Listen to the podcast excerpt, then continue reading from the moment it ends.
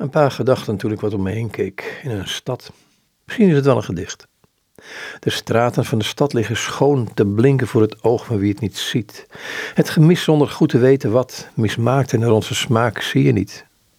Vruchtwateronderzoek bekwaam uitgevoerd, humaan de schepping gods gemanipuleerd.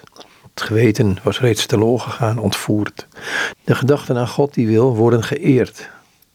Jouw ogen die zo helder de wereld in keken, zonder herkenning, vaak te leeg en simpel, hulpbehoevend rekenend op mededogen, een tere hand in de mijne zo vriendelijk geleken. Hulpbehoevend was je, dubbel gehandicapt. Duitse artsen hadden het eerder reeds op jou voorzien. De grootste kindermoord uit de geschiedenis. Zolang Jezus maar niet meer de levende is. Nederland een kerkhof van nooit geleefden, humaan weggemoffeld door wetenschap. Ik, de maatstaf van mijzelf, geniet van idols en van een nieuwe sterrenslag. De straten van de stad liggen er fraai bij. Jij bent er niet meer. Jij, Jezus, begaan met hun lot.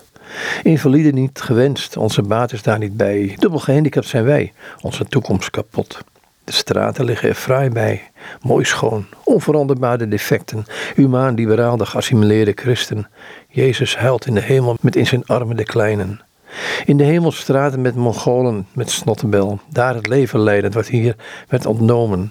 Voor de aborteurs is een screensaver van Microsoft genoeg. Daarachter wordt over het eeuwig leven gezwegen.